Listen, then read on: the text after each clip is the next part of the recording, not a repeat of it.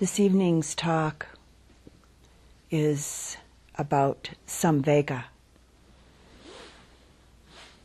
Samvega is a Pali term, and it's most often translated into English as spiritual urgency. But actually, it's a difficult term to translate into English because it includes quite a number of different states of mind.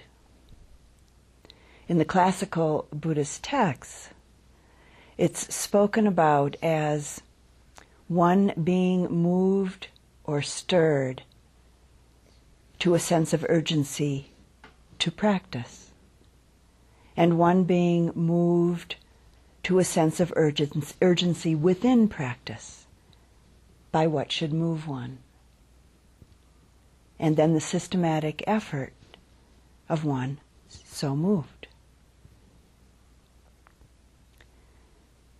Samvega, spiritual urgency, in itself, it isn't an energy that's at all fraught with any tension or sense of frantic or obsessive quality. It's a state of mind, it's a quality of mind, of heart, that most often comes out of some degree of understanding of the way of things, understanding the natural laws of how it is, which for some of you may have been sensed or maybe first felt as a sense of the endlessness, the round and round and round in daily life.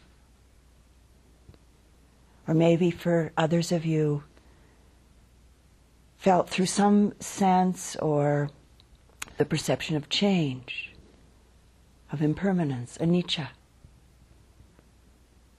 and the attendant unsatisfactoriness of things because of this. Or samvega may be felt through feeling the enormity or maybe even the subtleties of the suffering in life in general or in one's own life. Or for some, the experience of samvega comes, comes about because of a long accustomed sight or maybe a new sight or one's very own direct experience of the manifestation of bias or prejudice in relationship to race or gender or age. Each and all of these experiences and the feelings attended by some vague or maybe not so vague sense that it doesn't really have to be this way, that there's another way, and an urge to move towards this potential other way. When Samvega first stirs us, it can be an emotional state that might be somewhat difficult, might be disturbing, until it finds a clear and healthy direction to connect to. While at the same time, this stirring energy of samvega has the power, it has the power in itself to move us to connect in that direction. And actually, all the way along our practice, samvega is a very essential energy the motivating energy of successful practice. From my own experience, from one perspective, I would describe Samvega as the feeling of being stirred and inspired to a sense of spiritual urgency by phenomena that goes on within my own body mind continuum my own body mind process, and by phenomena that goes on around me in the world. Phenomena in the world that I may be very directly connected with in some way or other, or sometimes that I'm just simply an observer of. with Samvega in these particular times, often being an inner response to any of these various worldly occurrences that happen outside of a formal practice setting. And of course, it's also a spiritual urgency that arises in direct relationship to the experiences within the practice itself, in my own practice. A kind of urgency or inspiration that arises, for instance, out of a moment of a direct mindful connection and a clear comprehension of some moments of wise reflection or particular experience that inspire me, that move me towards a deeper and more sustained effort in my practice. That samvega that moves me, that stirs me again and again and again towards letting go of, towards relinquishing the painful contraction, however subtle or however strong, of clinging to anything. When samvega is present, it's sometimes experienced as an urgency, sometimes as an ardency an inspired heart mind, a passion, we could say, for spiritual practice. Something that I'm sure each of you has probably felt at times. And for some of you, an experience that you've had probably many, many times. And very likely for everyone here, at least in part, what brought you here to this retreat. as a, a Dhamma teacher, your ardency and your sincerity in your practice very much moves me, very much inspires me. And I think it, it's safe to say that this is true for all of the people that I've had the honor to teach with. This is really one of the wonderful aspects of, uh, for all of us being here right now, together, both yogis and teachers alike of living in a practice community, such as this one, even if it's just for a short while. We move and inspire each other to go to deeper and deeper levels of practice just by simply being here together in this setting. So, more specifically, what is it that moves and inspires us towards practicing? And what along the way of our practice keeps urging us, moving us towards sustaining and deepening in our practice? What might move us outwardly? What might move us inwardly towards this sense of spiritual urgency? What moved you to come here to practice now? To come to this retreat? What moves you towards spiritual practice?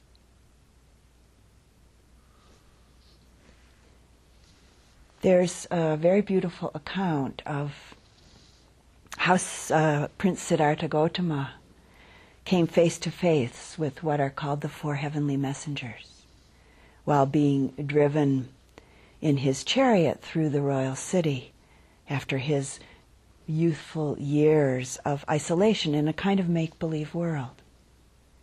This account of his seeing old age, sickness, death, and a person dedicated to understanding the truth, a person dedicated to awakening. And maybe this story is more than just symbolic or metaphor. Considering the possibility that these four messengers, these four very common events of life old age, sickness, death, and though not so common in our time and culture, the many and quite obvious truth seekers that were so much a part of the culture and the time that Siddhartha grew up in.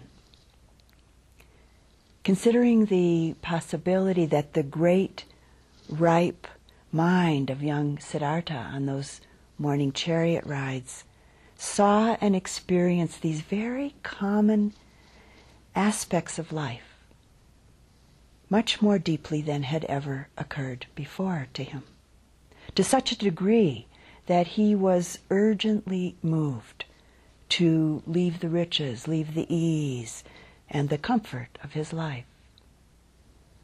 Urgently moved to search for a path to awakening, awakening from the ache of delusion in relationship to the complacent lull and the familiar habits of his life, and the overt suffering in life that touched him so very deeply, so profoundly during those morning chariot rides. Isn't it really the same case for us? That most of the time, with the many, many times that we've seen these messengers in our own life, both outwardly and inwardly, that we've reacted reacted maybe by ignoring them or by distracting ourselves in many, many ways, or even pretending or believing that something else is happening. Until somehow at least one of these messengers touches us very deeply. And we respond. We respond, in fact, in a similar way as did Siddhartha, by being moved and inspired to seek a path of truth, to seek a path of wisdom. We're somehow stirred to walk a path that constantly with, and not constantly feel overrun, overrun with sadness or anguish or fear or attachment, anger, confusion in relationship to all the various occurrences of life. Our closest surroundings are full of stirring things. Stirring in the sense of samvega. And if we generally don't perceive them as such, isn't it really because of our habits? The habits that make our vision dull, our heart insensitive or reactive, and this can even happen in relationship to the Buddhist teachings. We may have encountered at times man, powerful intellectual and emotional stimulation in relationship to the teachings and the practice. But at times, even this impetus can kind of lose its freshness, lose its impelling force, as probably some of you have experienced at times. The remedy is to constantly renew it by turning to the fullness of life around us and within us, which constantly illustrates the Four Noble Truths in ever new variations over and over again illustrating the first truth of what suffering is, what it really is. And the second truth, its cause, its origin, being the clinging relationship to what can't really be clung to. And the third truth, that there's an end to suffering. The solution, so to say. The solution being not clinging to what can't be clung to. And the fourth truth, the fourth noble truth, being the way of putting the solution into effect, so to say. Putting it into effect via the path that each of us are engaged in walking at our very own pace, right here, right now, right here in this retreat.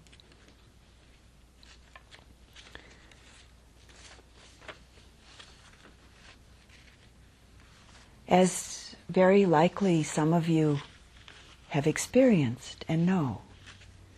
There can be a moment of a direct vision within our own body mind experience of these truths. Or quite unexpectedly, a degree of understanding of one or more of these truths can show up in relationship, for instance, to what might be a fresh seeing of our habitual reactions of fear or anger or grief or clinging. Or insight, wisdom might arise unexpectedly in relationship, for instance, to a long accustomed sight of some manifestation of poverty in the world. Or maybe a child, a weeping child. Or in relationship to the distress of someone that you regularly have some degree of contact with. Or maybe in relation to the unaccustomed sight, the unaccustomed connection with the illness of a close person, a loved one, or in relationship to one's own illness or bodily discomfort, or myriad other kinds of flavors of experiences. Each having the power to startle us, so to say, to promote a reflective response, and to stir a sense of urgency in our resolve to practice this path that leads to the end of suffering. Or we might be stirred by directly seeing and knowing the changing, impermanent, ephemeral, or not self nature of things. Through seeing our own experiences of body and mind more directly, more clearly, and more and more subtly. A moment of knowing the impermanent nature of things. Or possibly a moment of knowing that it's all, all not self, all anicca. Phenomena just arising and passing according to conditions.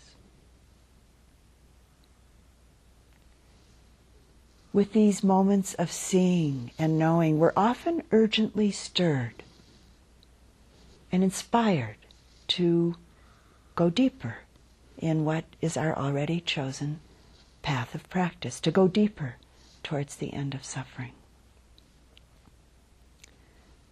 Samvega asks us, we could say, to step out of our everyday, ordinary, conditioned habits, to step out of our conditioned inertia.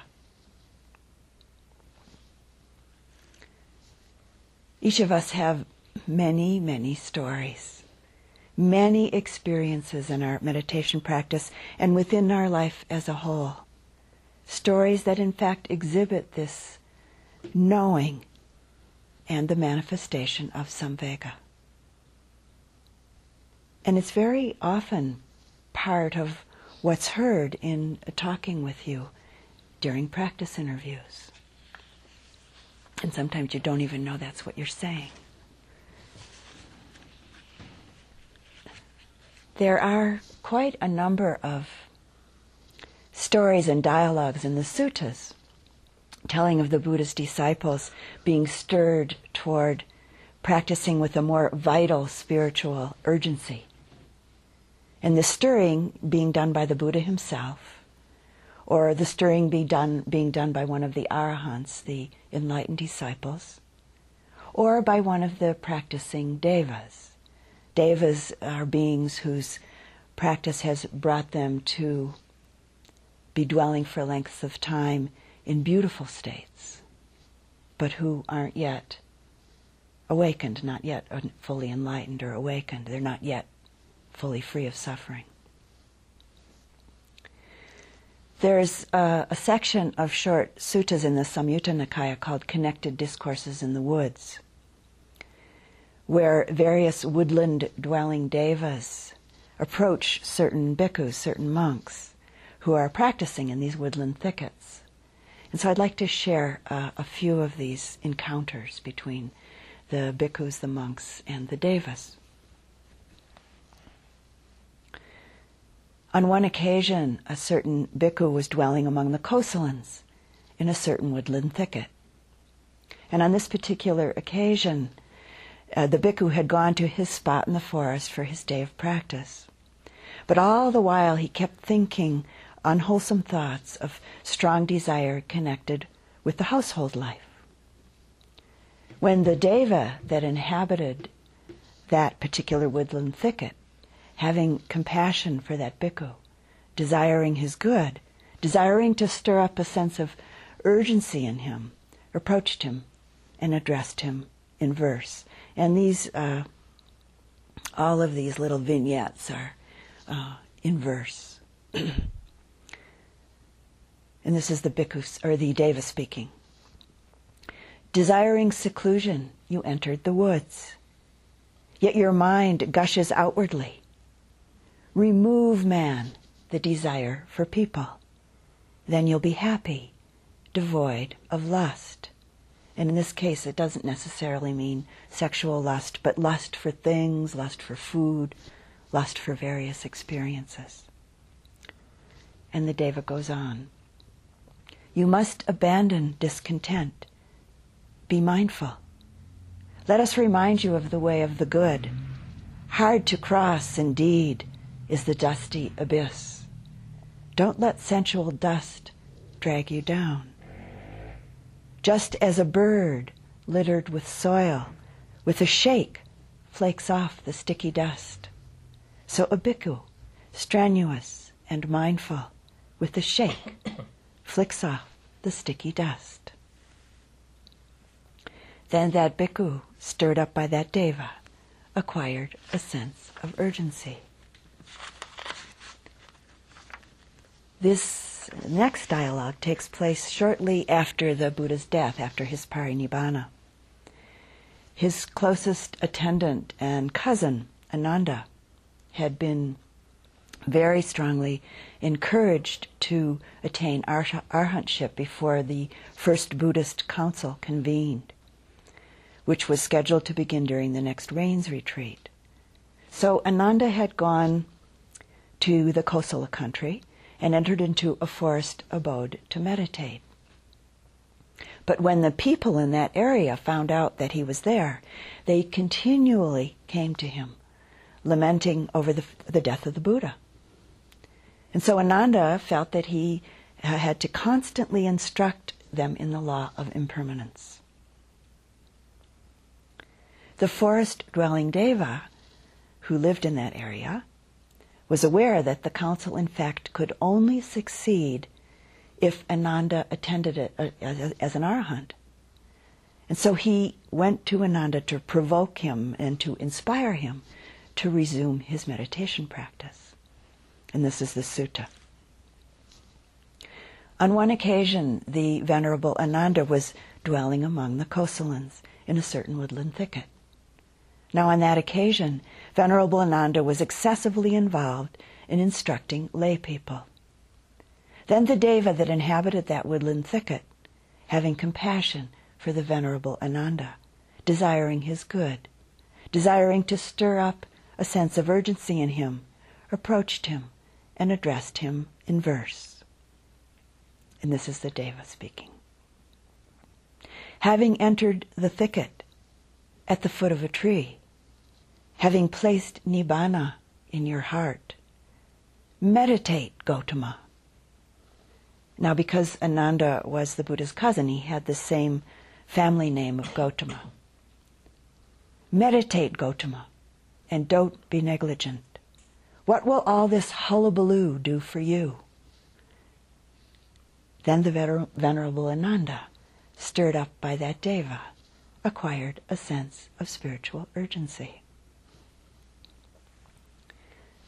I picked uh, this particular dialogue to read because, though we're not in the same position as Ananda, um, we're certainly very often quite caught up, quite seduced by the seeming necessity to engage in the hullabaloo of various circumstances, both externally and internally, and neglect or maybe even lose our practice, and instead go for these things.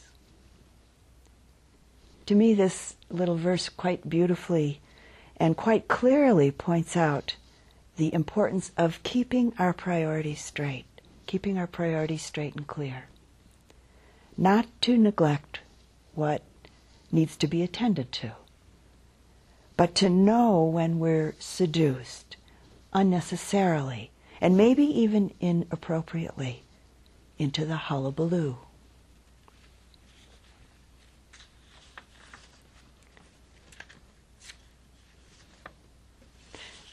In another verse.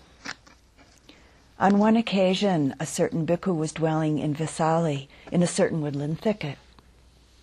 Now, on that occasion, there was an all night party being held in Vesali.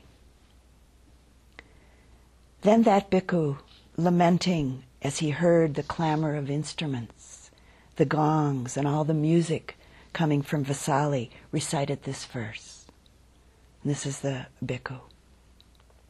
We dwell in the forest, all alone, like a log rejected in the woods.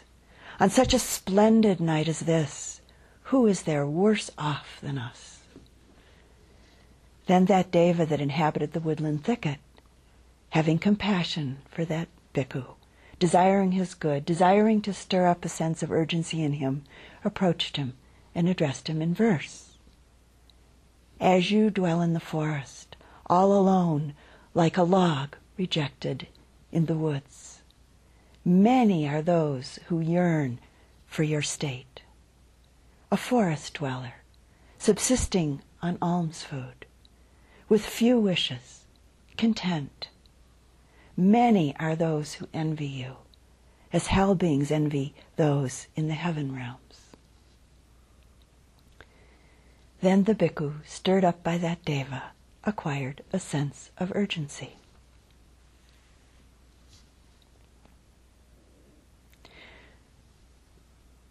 The next verse is regarding uh, a bhikkhu who continued thinking thoughts of ill will, thoughts of harming, and of sensuality while he was practicing in the woods. And the deva who inhabited that same woodland thicket, out of compassion, and wishing to stir up a sense of samvega in him, spoke to him and spoke these verses to the bhikkhu. Because of attending carelessly, you, sir, are eaten by your thoughts. Having relinquished the careless way, and careless meaning in this sense, uh, meaning attending to things as permanent, attending to things as self, and as desirable, because they're pleasurable. Having relinquished the careless way, you should reflect carefully. And in this sense, reflecting carefully means, attend, means attending to the true characteristics of things as impermanent, as non self, and thus as unsatisfactory in nature. So, attending to things, you should reflect carefully and then the Deva goes on to say, by basing your thoughts in the teacher, and in this case the Buddha, on the Dhamma, on the Sangha, and on your own virtues, you will surely attain to gladness and to rapture and to happiness as well. And then when you are suffused with gladness, you'll make an end to suffering. Then the bhikkhu, stirred up by that deva, acquired a sense of urgency. The last verse I'd like to share with you is about a bhikkhu who, after returning from his alms round and then eating his meal in the woodland thicket would, where he was practicing every day, he would go down every day to a nearby pond and sniff a red lotus. And when the deva who lived in that same thicket saw this, she thought, having received a meditation subject from the Buddha and entered in the, into the forest to meditate, this bhikkhu is instead meditating on the scent of flowers. If his craving for scent increases, it will destroy his welfare. Let me draw near and reproach him. So, out of compassion and wishing to stir up some samvega, the deva addressed the bhikkhu as follows. And this particular little sutta is called The Thief of Scent. and this is the deva speaking. When you sniff this lotus flower, an item that has not been given, this is one factor of theft. You, dear sir, are a thief of scent. And the bhikkhu responds, I do not take, I do not damage, I sniff the lotus from afar. So for what reason do you say that I am a thief of scent? One who digs up the lotus stalks, one who damages the flowers, one of such rough behavior, why is he not spoken to? And the deva responds, when a person is rough and fierce, badly soiled like a nursing cloth, I have nothing to say to him, but it is to you that I ought to speak. For a person without blemish, always in quest of purity, even a mere hair's drop, hair's tip of evil appears as big as a cloud. And the bhikkhu responds, Surely, Spirit, you understand me, and you have compassion for me. Please, O Spirit, speak to me again whenever you see such a deed. And then the Deva responds, maybe surprisingly. It surprised me when I first read this. The Deva responds, We don't live with your support nor are we your hired servant.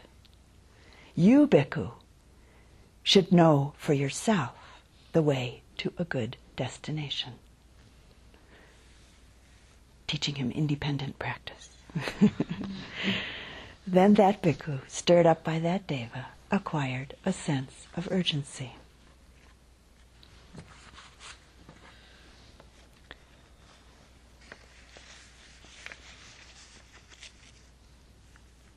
So it seems that amongst those of us then and now, those who over 2,500 years ago were devoted to the teachings and the practice of the Buddha, and those of us right here, right now, who are quite sincerely practicing, it seems that maybe things haven't changed much.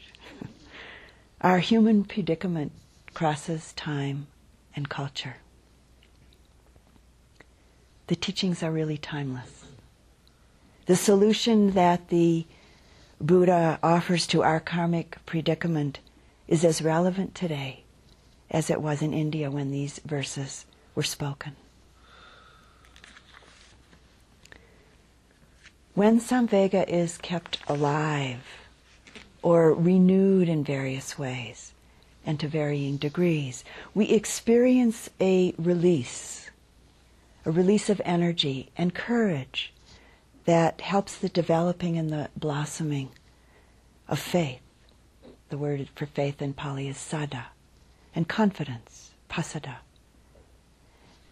All, each of these qualities being very essential in helping us to break through what for some of you might be a sense of timidity or maybe hesitation or maybe fear or doubt or maybe even complacency in your practice. These last five states of mind timidity, hesitation, fear, doubt, complacency always coming from, always based in our habitual, routine, and conditioned ways of living and thinking. The Buddha, countless times and in countless ways, exhorted his followers to arouse samvega. And in speaking to a group of his disciples in one sutta, he says this Rouse yourselves, sit up. What good is there in sleeping? And sleeping in this case means the sleep of ignorance, the sleep of delusion. What good is there in sleeping? For those afflicted by disease, in this case meaning the dis-ease or disease of suffering, the dis-ease of constant dissatisfaction. Rouse yourself, sit up. What good is there in sleeping? For those of you, for those of you afflicted by disease, struck by the arrow of craving, what sleep is there? Rouse yourselves, sit up, resolutely train yourselves to attain peace. Go beyond this clinging to pleasures of the six sense doors, to which humans and most devas are attached, and which they seek. Don't waste your opportunity. When the opportunity has passed, they sorrow when consigned to the realms of suffering, confusion, and anguish. And he goes on to say, negligence is a taint, and so is the greater negligence growing from it. By earnestness and understanding, withdraw the arrow.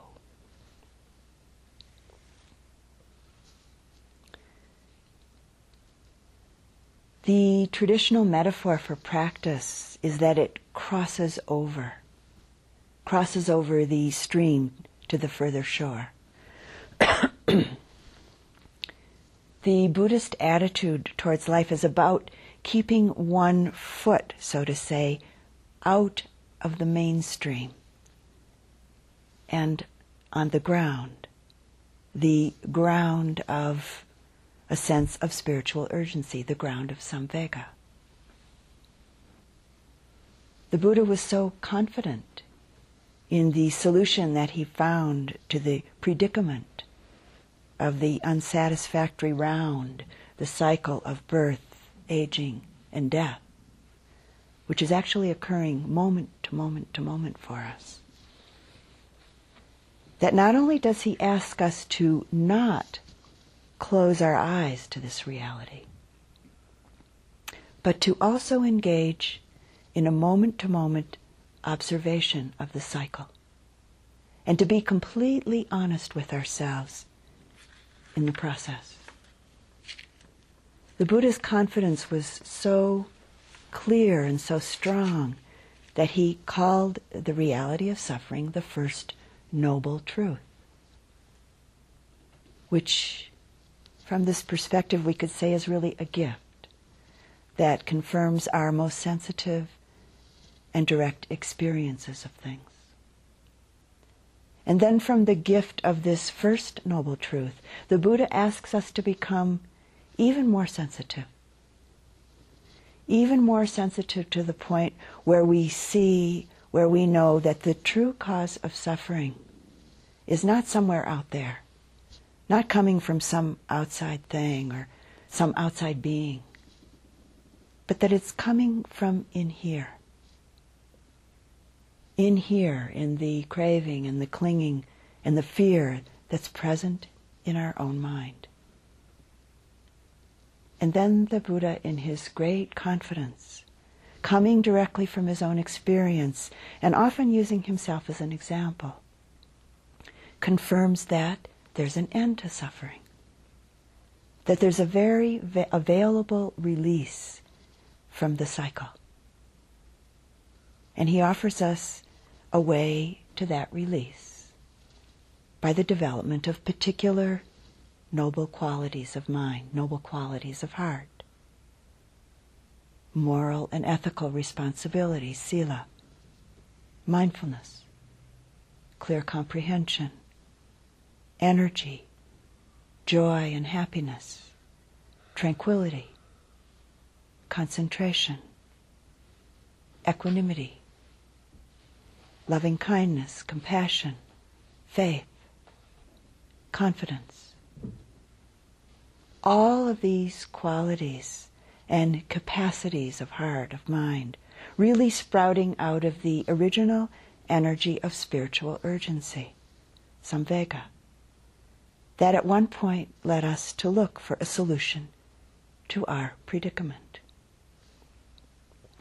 Our predicament has a very practical solution, a solution that's within the powers of every human being, a solution that, in fact, we begin to have a growing faith in. Maybe, possibly, if we've read the many stories and studied the many teachings within the enormous breadth of the Buddha's discourses. But really, most importantly, that we come to know out of our own direct experience, out of our own direct experience through our practice. So the Buddhist attitude towards life both cultivates samvega and is the solution or the path that develops out of a sense of spiritual urgency, out of samvega. As our faith in the solution to our predicament grows, as it develops, as it deepens, it, in a sense, is what gives us the energy to live.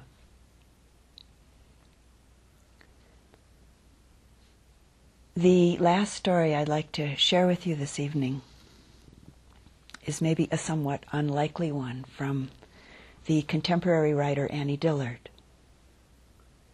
It's a story that I personally found very inspiring and it evoked uh, quite a spiritual urgency in me the first time that I read it many, many years ago. And then again, it had the similar effect on me when I came across it more recently. So I'd like to share a few excerpts from a chapter called Living Like Weasels from Annie Dillard's book, Teaching a Stone to Talk.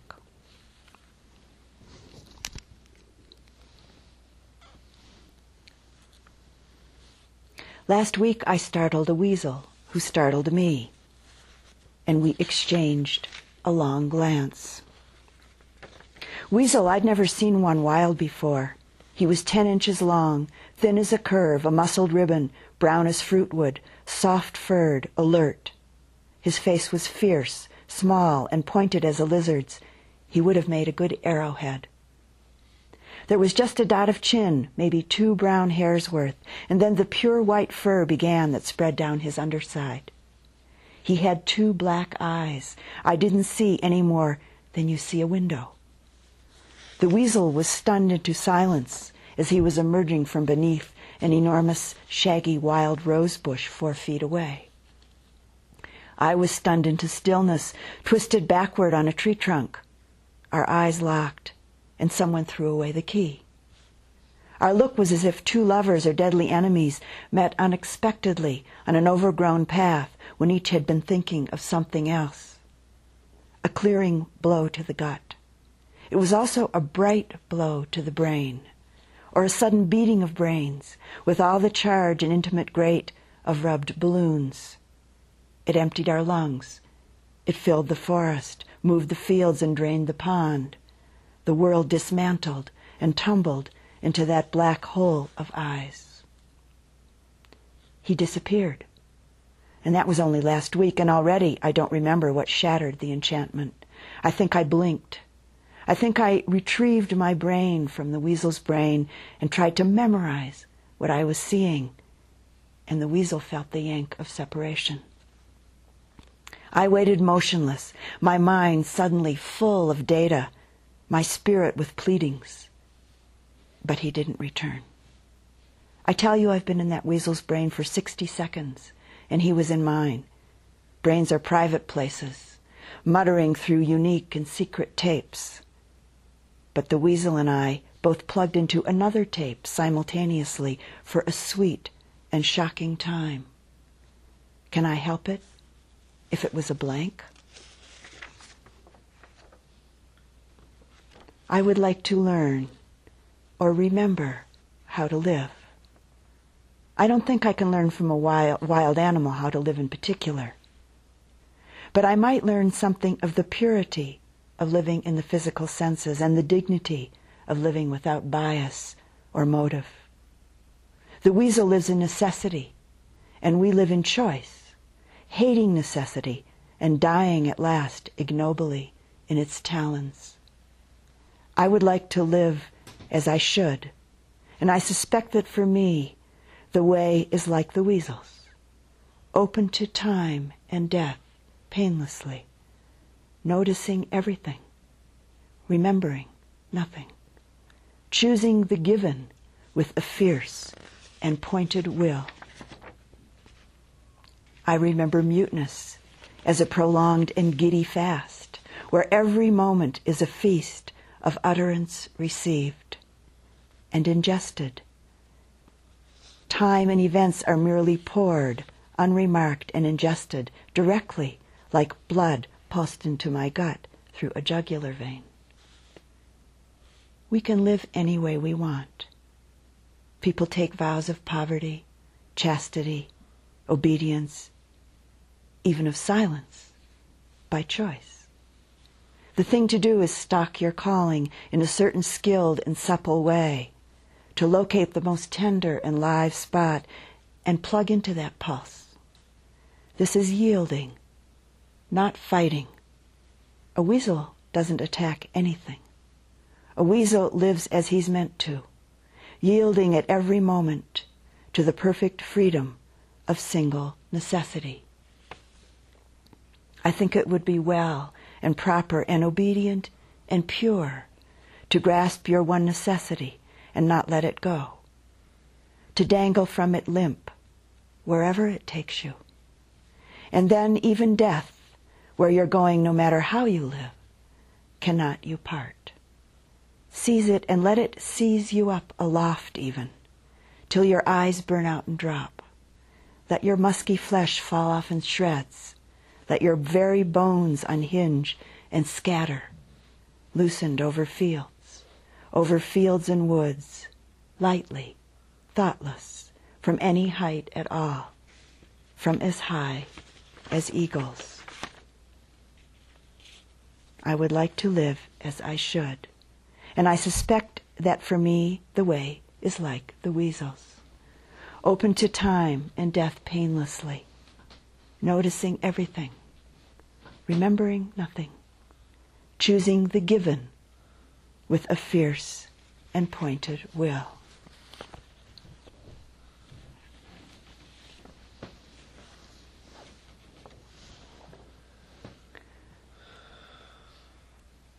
And um, a poem from another contemporary woman writer, Mary Oliver. Who made the world? Who made the swan and the black bear? Who made the grasshopper? This grasshopper, I mean, the one who has flung herself out of the grass, the one who is eating sugar out of my hand, who is moving her jaws back and forth instead of up and down, who is gazing around with her enormous and complicated eyes. Now she lifts her pale forearms and thoroughly washes her face. Now she snaps her wings open and floats away. I don't know exactly what a prayer is. I do know how to pay attention, how to fall down into the grass, how to kneel down in the grass, how to be idle and blessed, how to stroll through the fields, which is what I've been doing all day. Tell me, what else should I have done? Doesn't everything die at last and too soon? Tell me, what is it you plan to do with your one wild and precious life?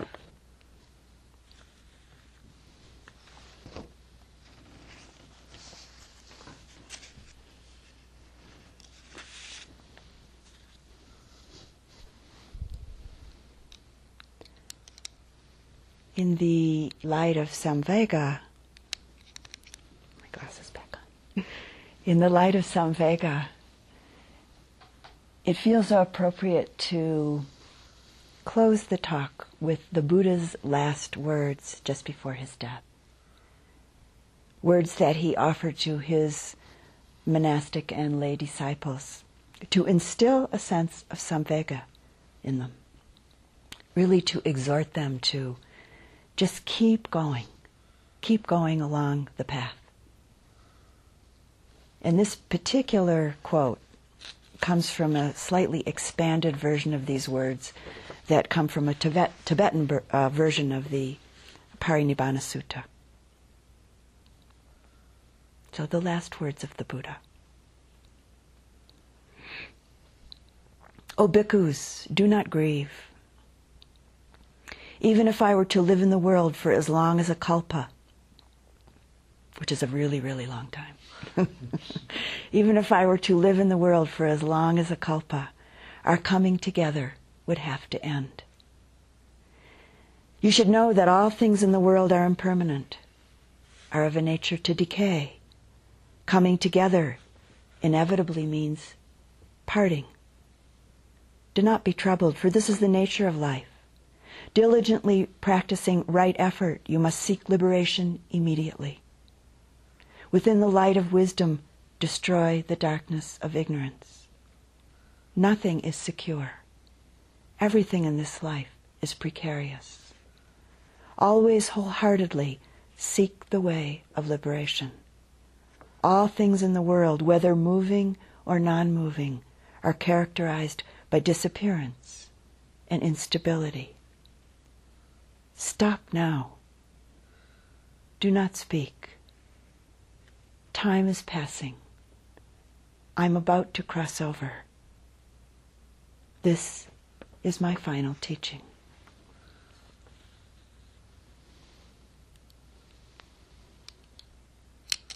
So let's sit silently for just a couple of moments.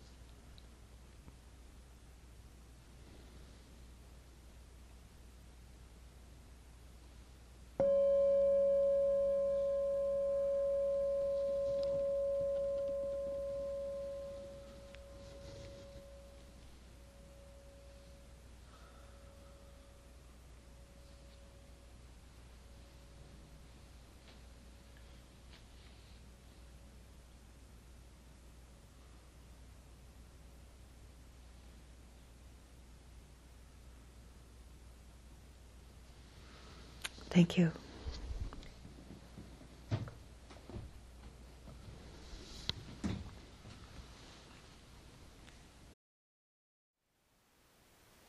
Thank you for listening.